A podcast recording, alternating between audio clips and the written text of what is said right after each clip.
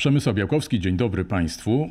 Co ma wspólnego piłka nożna z ornitologią? Wcale się Państwo nie przesłyszeli, za moment o tym porozmawiamy, ale oprócz tego również e, o tym, jak sypiają bociany, czy o tym, co mówi najnowszy raport o stanie ptaków. E, Te wszystkie tematy poruszymy za moment z gościem, którym jest dziś pan profesor Piotr Tryjanowski, ornitolog z Uniwersytetu Przyrodniczego w Poznaniu i Instytutu Studiów Zaawansowanych w Monachium. Dzień dobry panie profesorze. Dzień dobry, panie redaktorze.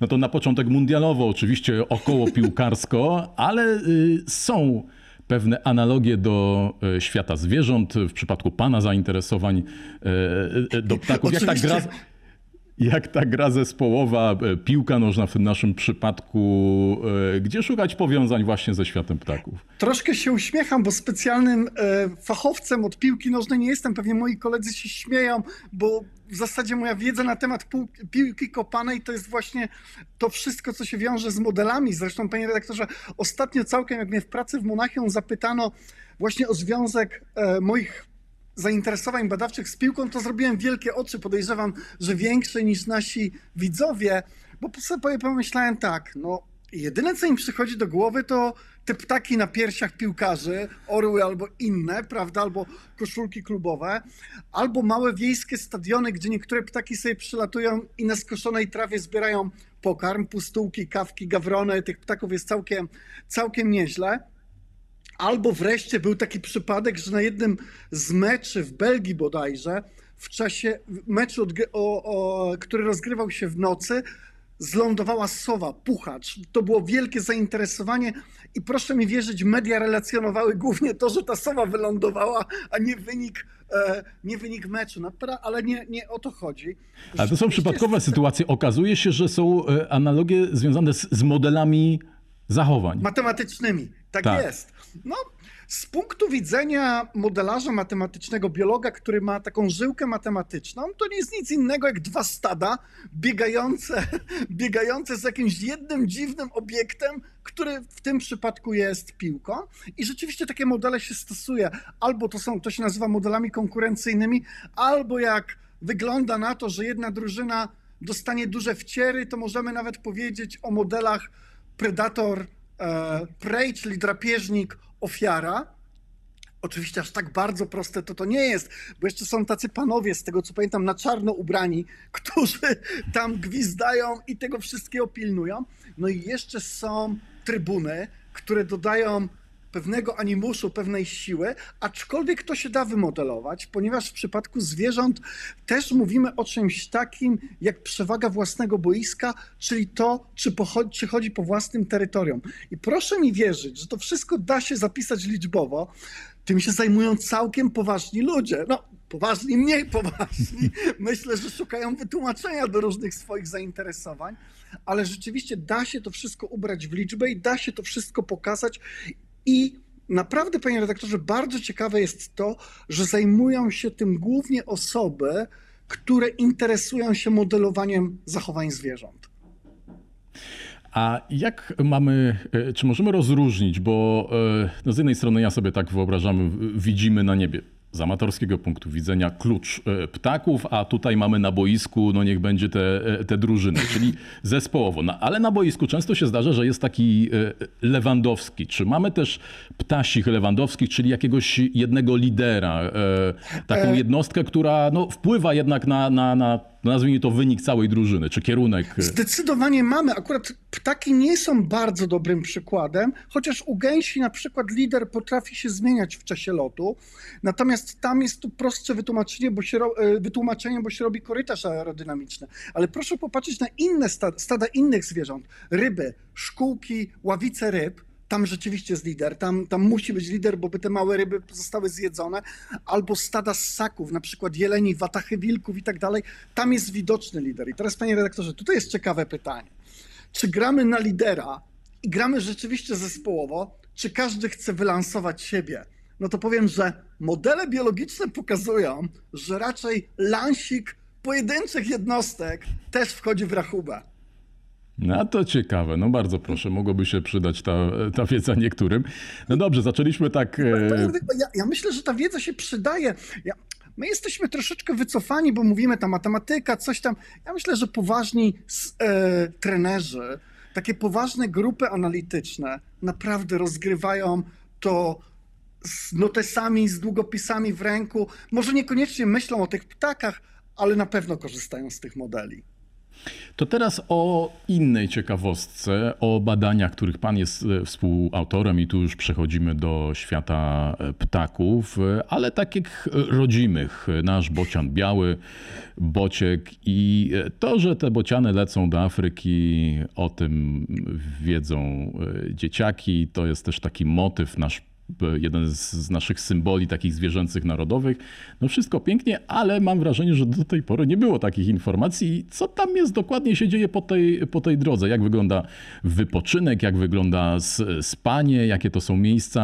E, e, Pan to przebadał. No i jakie wnioski? Tak, przebadaliśmy to, ale to nawiązując do tego, co pan redaktor mówi, no jak patrzymy na samochody albo na samoloty, to też nas interesują rekordy, prawda? Kto z jaką szybkością poleciał, kto jak wysoko poleciał, ile pasażerów zabrał, a to ile czasu stoi w garażu i wypoczywa, albo jak szybko się zmienia koła, no to być może interesuje tych, którzy się interesują Formułą 1, albo tych, którzy zapomnieli zmienić opony na zimowe, żeby to szybko, żeby to szybko trwało. Ale tak naprawdę każdy z nas wie, kto troszkę odległości pokonywał z samochodem, że oprócz tego, że się jedzie, bardzo ważne jest to, że trzeba się zatrzymać, że czasem te elektroniczne systemy podpowiadają czas na kawę, alert, przerwa, że trzeba zatankować paliwa. I to jest dla mnie zaskakujące, że bardzo słabo dotychczas patrzono na ten aspekt wędrówki. Bocian biały, o którym pan redaktor wspomniał, rzeczywiście nasz symbol narodowy się świetnie do tego nadaje. Nie tylko dlatego, że jest gatunkiem emblematycznym, symbolicznym i takim właśnie naszym polskim, tylko dlatego też się nadaje, że jest duży. I to ma dwie zalety albo dwie cechy, bo jedna niekoniecznie musi być zaletą. E, Zaletą jest to, że można go wyposażyć w taki plecaczek, w którym będzie nadajnik GPS, troszeczkę tak jakbyśmy my byli z telefonem komórkowym, to jest znacznie lżejsze, więc może z elektronicznym zegarkiem takim, e, który ma wbudowany e, akcelerometr, który będzie się ruszał bardzo, bardzo dokładnie, dosłownie do, do paru centymetrów. Zresztą tak się bada komfort snu u ludzi, którzy są chorzy na przykład na bezdech senny. Więc wyposażamy bociana w taki plecaczek z tym informatorem. Więc to, że jest duży, jest świetne. Natomiast cechą tego, że jest duży, to że jego lot, zwłaszcza ten aktywny, kiedy rozpędza się i musi machać skrzydłami, jest bardzo kosztowny. Więc bociany, unikając tej kosztowności, lecą tylko wtedy, kiedy są ciepłe prądy wstępujące, kiedy po prostu mogą zachowywać się jak szybowce. To oznacza, że muszą jakoś zagospodarować czas w tym okresie, kiedy nie ma tych prądów, nie jest ciepło. Nawet jak odlatują od nas w sierpniu i we wrześniu, no przecież śpiewamy nawet w piosenkach o chłodnych nocach sierpniowych już, prawda? Od połowy sierpnia albo wrześniowe poranki też już są chłodne, bocianom też jest zimno, więc muszą znaleźć takie miejsca, których za bardzo nie zmarzną, ale w których będzie bardzo bezpiecznie. Bo jednak kluczem jest to, żeby ptakowi nic się nie stało. Mimo, że to są duże gatunki, no to jednak ewolucyjnie zawsze były drapieżniki. Myśmy rzeczywiście, rzeczywiście na to patrzyli. Jak wygląda to bezpieczne miejsce? No w przypadku Polski, czyli zanim one opuszczą nasz kraj, czy w ogóle zanim opuszczą Europę, to sprawa jest dość prosta. Wieczorem koło 17, jak już się robi lekutko chłodniej, ale, ale jeszcze jest nawet gorące powietrze, no to one sobie wypatrują, czy gdzieś w okolicy jest takie miejsce. W, lekko podwyższone, na przykład stodoła, słup, ostatecznie, co jest akurat bardzo niebezpieczne, stare drzewa i tam bociany sobie w grupce najczęściej spoczywają i tam przeczekują noc. Natomiast to, co jest bardzo ciekawe i żeby nie robić takich prostych analogii do naszych zachowań sennych, to jest to, że ptaki charakteryzują się innym rodzajem snu. To znaczy też mają dwie półkule mózgowe, e, tylko że jedna z nich jest cały czas jakby na stand-by'u. Ma taką włączoną czerwoną lampkę, jakby cały czas była podłączona do prądu. Czyli, że w zasadzie jest zawsze opcja czuwania i to też jest oczywiście e, przystosowanie do tego, żeby unikać drapieżników. No ale jak to często bywa z przystosowaniem, jak układ jest zbyt wrażliwy, to jest tak jak u ludzi, zbyt wrażliwe osoby e, z jednej strony mogą e, świadczyć o tym, co się dzieje w społeczeństwie, ale z drugiej strony, jak są zbyt wrażliwe, no to płacą tego koszty zwiększonym stresem albo wcześniej snu, przemieszczaniem, przemieszczaniem się. I rzeczywiście u bocianów jest bardzo podobnie. Jak jest tylko lekki stresor, nawet taki, którego byśmy nie zauważyli, czy o którym byśmy nie powiedzieli, że jest drapieżnikiem, jak szybko przejeżdżający samochód, a one gdzieś w środku wsi nocują, to też się przebudzają. Natomiast my zauważyliśmy jeszcze jedną ciekawą rzecz i to wydaje mi się, że jest zupełnie nieintuicyjne, jest zupełnie w poprzek naszej całej wiedzy dotyczącej komfortu snu. Ja może, jeśli mam sekundę, to może powiem, bo to jest akurat dobra analogia i jest mi ona bardzo bliska również badawczo, że większość chorób psychicznych zaczyna się od dyskomfortu snu. Po prostu prawie każdy, kto wpada w depresję, w inne stany chorobowe związane z układem nerwowym, ma dyskomfort snu. E, I rzeczywiście o sen musimy dbać. No, bardzo często tego nie robimy. Jednym z zaleceń jest to unikaj sztucznego światła przed snem. Że te tak zwane sztuczne światło, które po angielsku nazywamy ALAN, Artificial Light Pollution, ma bardzo negatywny wpływ na sen ludzi i innych ssaków. Natomiast w przypadku bociana zauważyliśmy bardzo ciekawą rzecz, że tam, gdzie było jaśniej, one spały spokojniej. Czyli wydaje mi się, e, że Czy to światło jeszcze, mogło symbolizować bezpieczne miejsce? Tak jest. Albo pokazywać bezpieczne miejsce, albo łatwiej wykryć podchodzącego drapieżnika. I panie redaktorze, to jest, to jest ciekawostka, że my tą pracę opublikowaliśmy dosłownie parę tygodni temu, a teraz się pokazały pierwsze e, zdjęcia z Afryki, które pokazują, że lwy potrafią polować na ciemno, na bociany śpiące w Afryce w ciemnych miejscach, czyli gdzieś ta intuicja badawcza, bez nawet dokładnych eksperymentów, no bo jednak nadajnik no jeszcze nie zap... ja mówię, że jeszcze specjalnie, bo zajmujemy się między innymi takimi technologiami, jeszcze nie zapisuję, co bociana zjadło i trzeba się mocno domyślać, ale, ale już jakieś potwierdzenie tego faktu jest.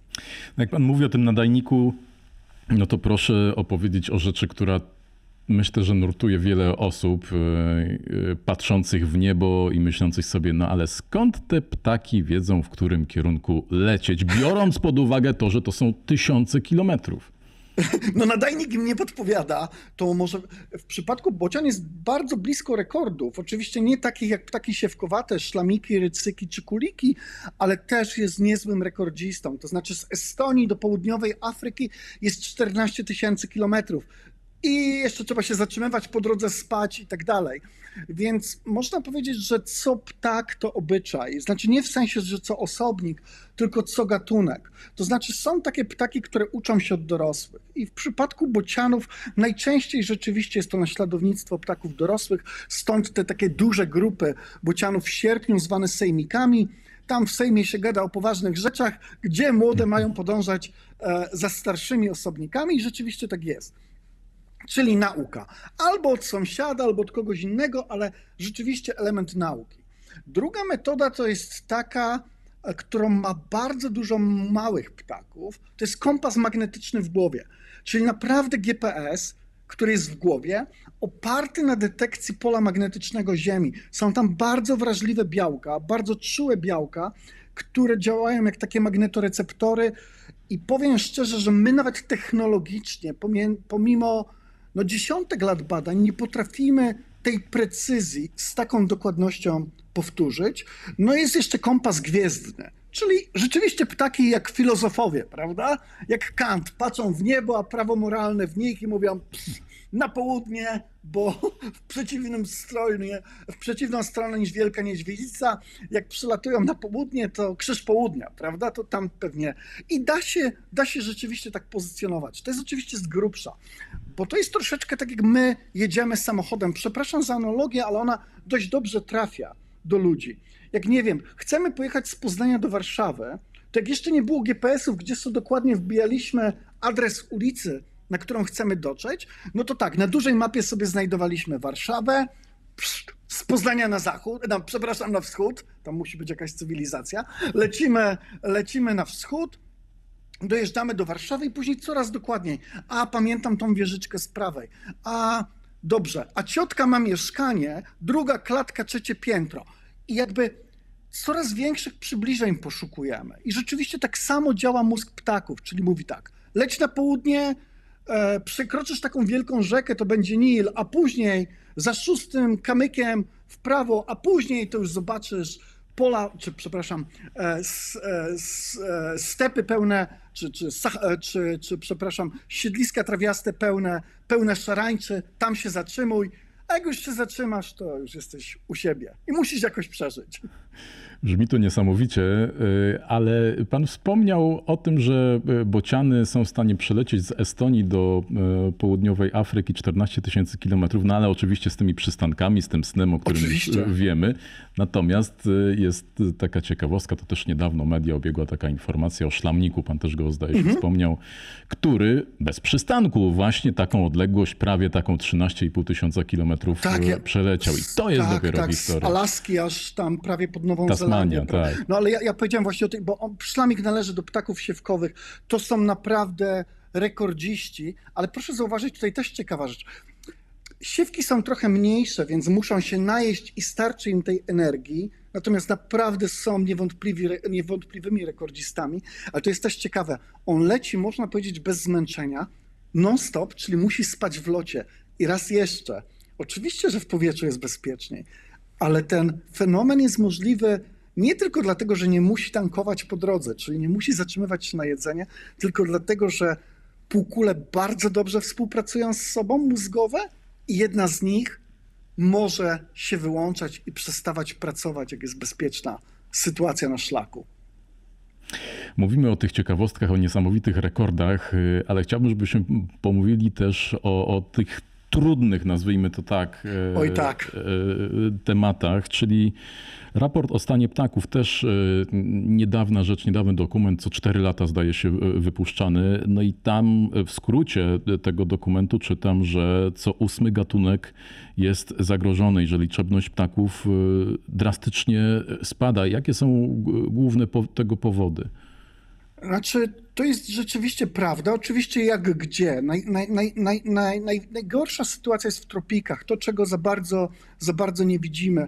Ale gdybyśmy mieli opisać wszystko przy pomocy jednego czynnika, który jest najbardziej niebezpieczny i najbardziej negatywnie wpływający na populację ptaków, to są negatywne zmiany siedlisk. Czyli wcale nie to, na co patrzymy, nie polowania, nie bezpośrednie prze, prześladowania, nawet nie, nie, infrastruktura ludzka, o której często mówimy, nawet nie koty, e, o których też wiemy, że bardzo negatywnie wpływają na populację ptaków, tylko właśnie degradacja siedlisk. To, że brakuje im bezpiecznych miejsc, których mogą gniazdować. Ale ta degradacja ja- siedlisk to, to znaczy, że te naturalne tereny są przekształcane na przykład w tereny rolnicze, tak? Tak jest, to jest, to jest, to jest dokładnie, panie redaktorze, tak jest, właśnie tak jest.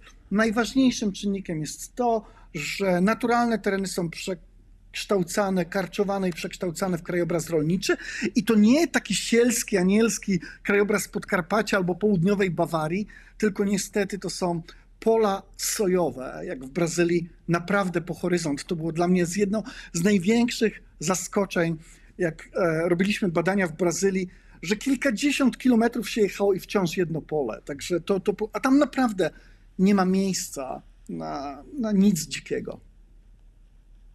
A jakie gatunki, pan powiedział o tych e, terenach, e, jak to się jeszcze zmienia? O, przepraszam, bo tak o kilku rzeczach właściwie jednocześnie pomyślałem i coś co, e, coś, co jeszcze tak w ostatniej chwili mi wpadło, to, e, to zmiany klimatu i zastanawiam się, na ile tutaj też e, widzimy taką no, migrację ptasich imigrantów, choćby na naszych terenach, czy, czy w ogóle na ile Widzimy. to się po prostu zmienia, tak, te, te obszary Zmienia występowania. się bardzo mocno, natomiast to wcale nie jest tak, że, że zaraz muszą być przegrani. Akurat w przypadku klimatu są przegrani i wygrani. Problem polega na tym, że globalnie są raczej przegrani, natomiast akurat w przypadku Polski jest całkiem dużo gatunków wygranych.